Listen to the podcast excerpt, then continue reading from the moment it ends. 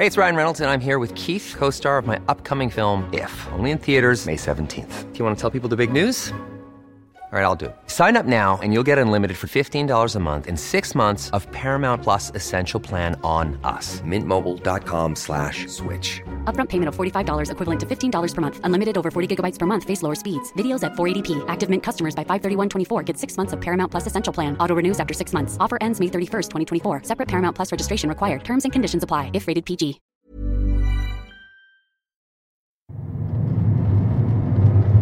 It doesn't.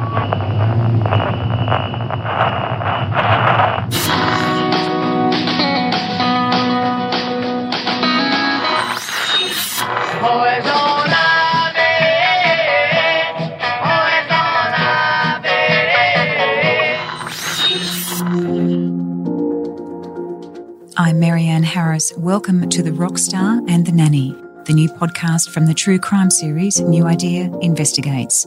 Some listeners may find some of the content in this podcast distressing.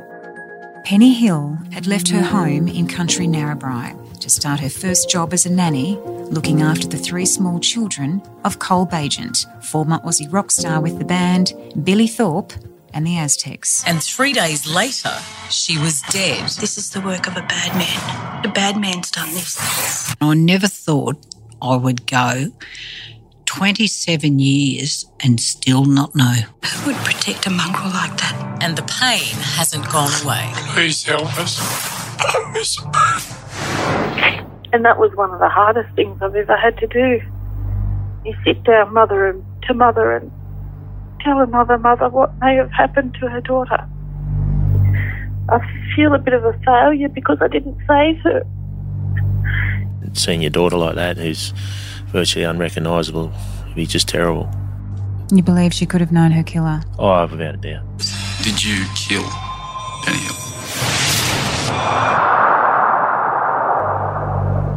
Penny Hill, only 20 years old, had been brutally bashed and left for dead against a gatepost in Coolah, country New South Wales.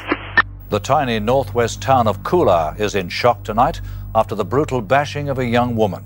20 year old Penny Hill was dumped and left for dead by the road outside town. Just three days earlier, the smiling, bubbly Penny had left her home in the small town of Narrabri to start her very first job as a nanny, looking after the three small children of former Aussie rock star Cole Baigent and his wife Barbara. Penny was rushed to hospital and two weeks later died from her injuries. She never regained consciousness and was never able to point the finger at her killer.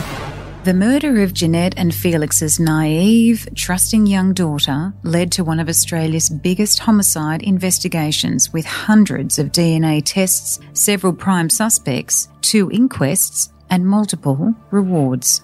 27 years later, and it is one of Australia's most baffling and heartbreaking cold cases. Her devastated mum, Jeanette, had agreed to do this podcast in the hope of finding that last piece of the puzzle that would finally see justice for her daughter. You never give up hope that one day somebody, you know, will come forward or someone that knows something. It's hard not knowing. Very hard. And I never thought I would go 27 years and still not know. In the first two episodes, we heard that even though it had been a big weekend in Coolah with thousands of visitors for three major sporting events, detectives believed this was no random attack and that Penny had known her killer. Investigators had several prime suspects, including the Black Stump Motel cook Bob Lee, a loner and firearms enthusiast with a criminal record, and Ross Kiddo, a professional golfer who allegedly attacked his girlfriend in a domestic incident the night Penny was bashed. Both vehemently denied any involvement. On the night she was murdered, Penny had two phone calls one to her mum, the second to her boyfriend, Shane Williams. It is her movements after those calls the detectives have painstakingly tried to put together. They still haven't found the scene of the crime. And this is where Penny was found the next morning. No one can explain what happened in those hours between the motel and here. It was as if she'd fallen from the sky. The soles of her boots were not dirty, and there were no drag or shoe marks near her, even though it had been a wet, dewy morning when she was bashed. Detectives were certain that Penny had been attacked somewhere else and then carried to the roadside and dumped like a bag of rubbish. I went to Penny's funeral because I thought if I see anyone there that doesn't belong there from Coolah, any locals, I might recognise them and, you know, be able to put two and two together. But I didn't, of course. And Jeanette took me aside and she asked me a few questions and um, she wanted, I guess she she wanted to know if Penny had suffered. And as a mother to a mother, the only thing I could say to her was no, I don't think she did. I think it was whatever. I think they hit her very quickly. And that was one of the hardest things I've ever had to do. You sit down mother and, to mother and tell another mother what may have happened to her daughter. And she wanted to know whether it appeared she'd been sexually assaulted and I could honestly say, no, it didn't appear that way. Her clothes weren't at all dishevelled. But that was so hard. But it was the 2010 discovery of a hidden compartment in room 14 under the bed where Penny had slept that would give the investigation its biggest breakthrough. Inside the compartment, found during renovations by the new owners of the Black Stump Motel, was the butt of a sawn off shotgun and a used condom. Detective Sergeant Jason Darcy from the Western Region Unsolved Homicide Squad, who'd been running the cold case since 2008, said the discovery of the hidden compartment led to the second inquest in 2012 and inevitably threw the spotlight onto former rock drummer Colin Baigent and his wife Barbara. We had nothing to do with it. May God strike my children dead. Not a thing to do with it.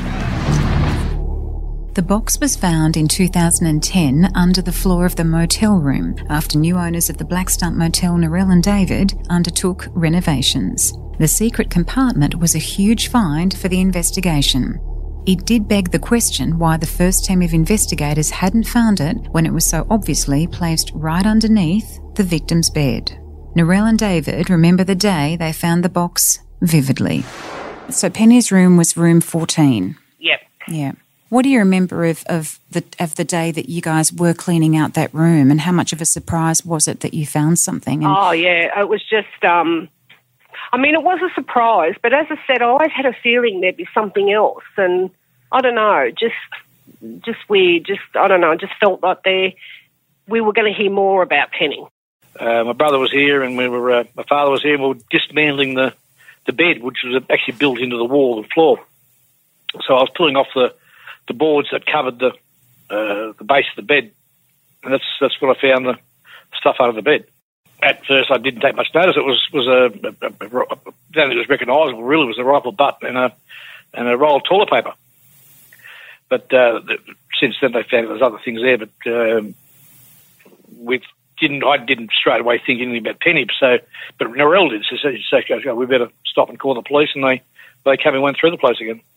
Was it sort of tucked away in, in a in a cavity behind? Well, the... there's, there's the the bed was built into the the wall of the floor. It's a built-in bed. yeah, Uh, there was a drawer that you pulled out uh, under the bed for storage. yeah, But you put you can pull that drawer all the way out, and that the cavity under the bed was where the where the, the stuff was. So if the police, obviously the police didn't um, pull that drawer all the way out, or didn't have a good look around when they first did the when it first happened back in the nineties. So uh, yeah, don't know how they missed that. could, could have been quite a, a crucial turn in that initial investigation had they. Uh, Well, well, the bed was there. The was there. Has always been there. So it, this stuff could have been placed there after Penny. mm, It was still used as a room after Penny. So when, when we got here, it was it was um, they'd been uh, scavenging parts out of the bathroom to to fix other bathrooms and uh, that sort of thing. So we just used it as the storage. mm. So, and as far as I know, I think the, the hot people for us had had it as storage as well. So, it hadn't been used for as a room for a long time, but it had been after Penny had been there. yeah. So there was no telling when that stuff was put there. We, we didn't. It's, I don't know if the police were sorted out, but I, I, it's hard to say, I suppose, isn't it? So we, straight away we got on to the police. because I didn't have Jason's number at that time.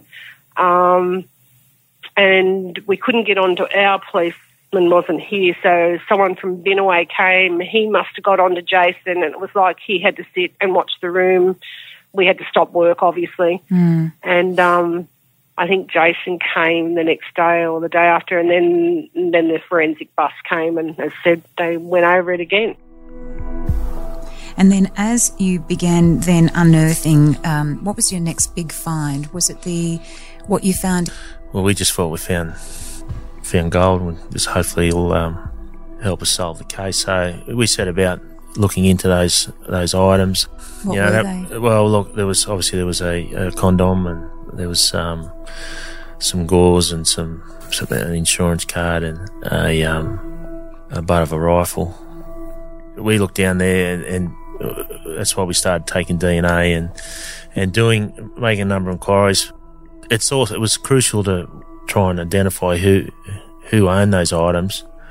You can take it out of the investigation. They may they may not have anything to do with the case whatsoever. Being a motel, this there's strangers coming and going, so it could have absolutely nothing to do with the case whatsoever. But you know, you can't dismiss them until you find out who had the items and who put them there and for what reason. You know. What made him a person of interest? Oh, look, just Cole's. There was a number of things with Cole's um, demeanour towards women. Uh, a number of statements from staff and the way he, he acted towards to women. Uh, his movements on that night and in the morning. Uh, there was a lot of a lot of circumstantial stuff that gave Cole weight to being a person of interest. Look, um, obviously we interviewed a number of people and looked at information concerning Cole Baigent and his and his wife Barbara. Uh, we believe that information uh, that we obtained warranted a second inquest for Baigents to be answered some questions at an inquest. So, and as said, Colin was a, a person of interest in the case, and and we thought he had a case to answer for.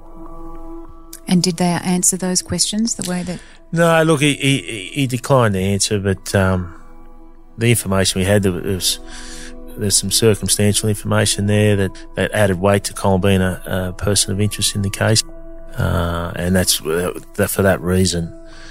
That's why we went for a second inquest to have Cole answer those questions in front of a coroner. So, yeah, it was unfortunate.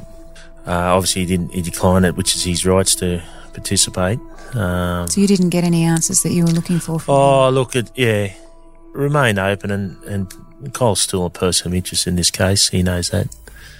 At the second inquest into Penny's death, it was claimed that Cole Baigent had a reputation for violence and sexual harassment.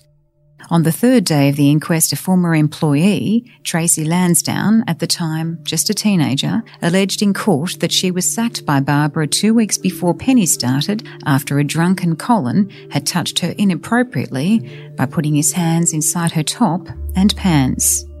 The inquest also heard allegations that Cole had a shocking temper and had physically abused all three of his wives, including Barbara.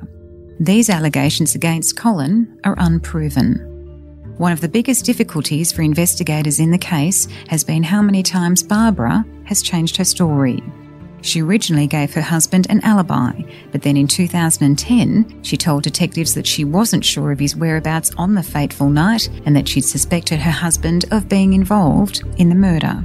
But then, at the 2012 inquest, Barbara changed her story again and told the court she didn't believe he'd been involved. Counsel assisting the coroner, Warwick Hunt, claimed Barbara had been protecting Baigent since 1991. She denied the allegations and threatened to walk out of the inquest. Meanwhile, Baigent refused to attend.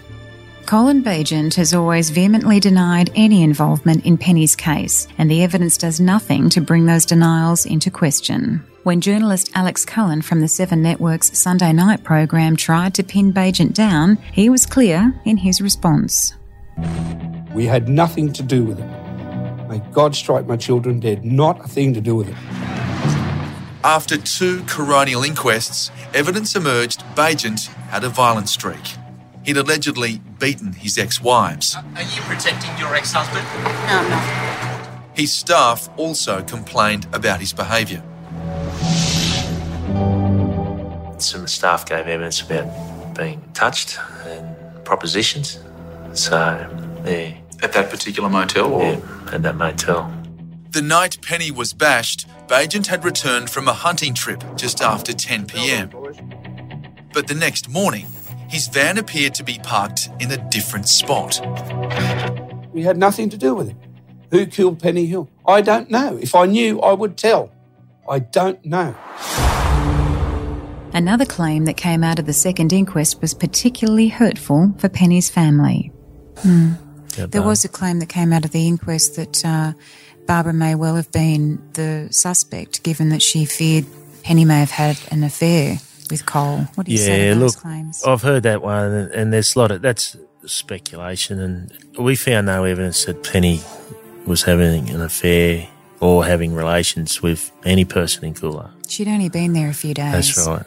Yeah. So the problem is, is that Penny's well, it's not a problem, but it, it's her nature. She's just a a um, a very green uh, country girl who had a personality that that um, was warm and and you know just liked to get on and talk to everyone and you know as people if people thought that was meant something different they were wrong you know she's just a she was just a, a friendly person who, who who would talk to everyone But Baigent's wife, Barbara, had nevertheless quickly taken against the young nanny. She'd told the original investigation team that she'd decided to sack Penny because she was too young and not responsible enough to care for her children.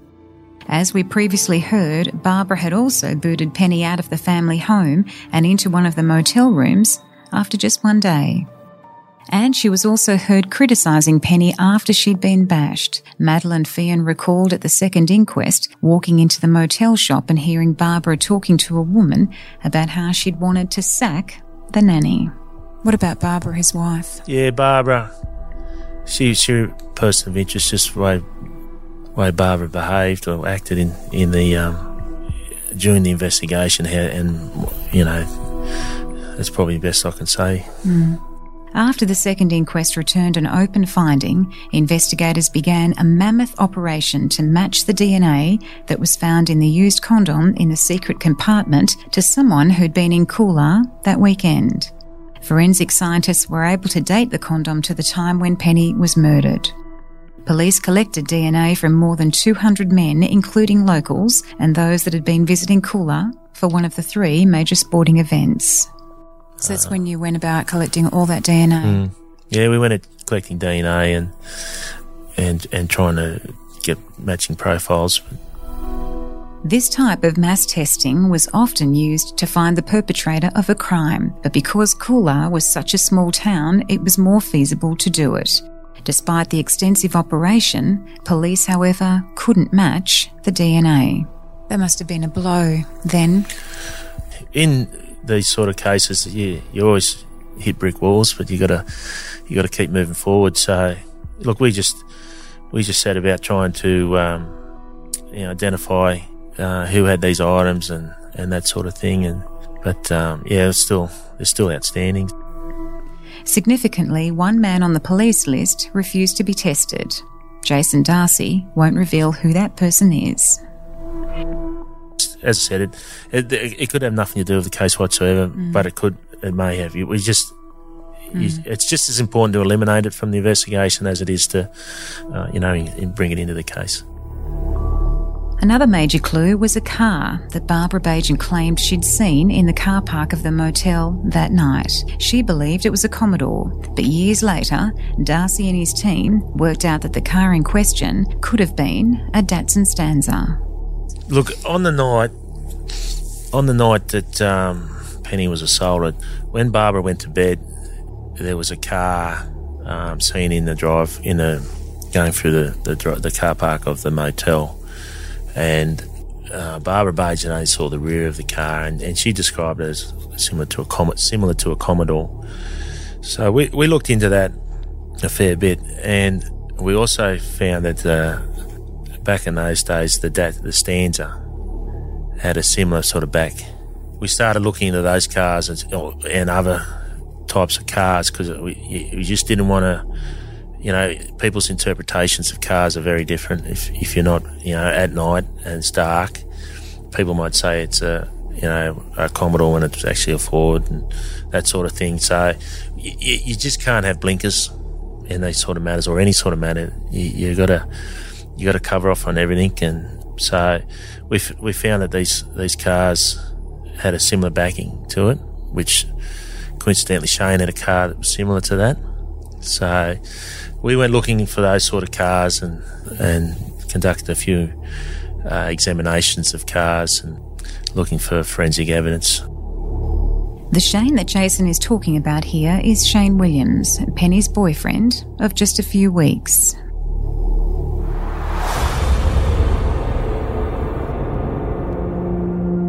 We will leave it there for today. Thank you for your company. I hope you can join me next time as we delve a little further into the unsolved murder of a 20 year old young nanny named Penny Hill.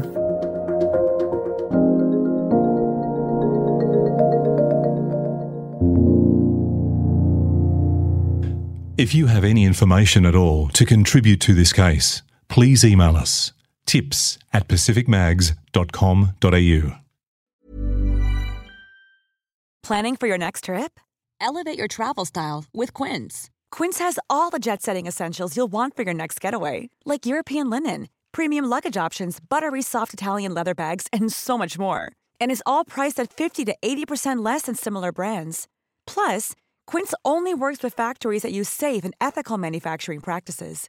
Pack your bags with high-quality essentials you'll be wearing for vacations to come with Quince. Go to quince.com slash pack for free shipping and 365-day returns.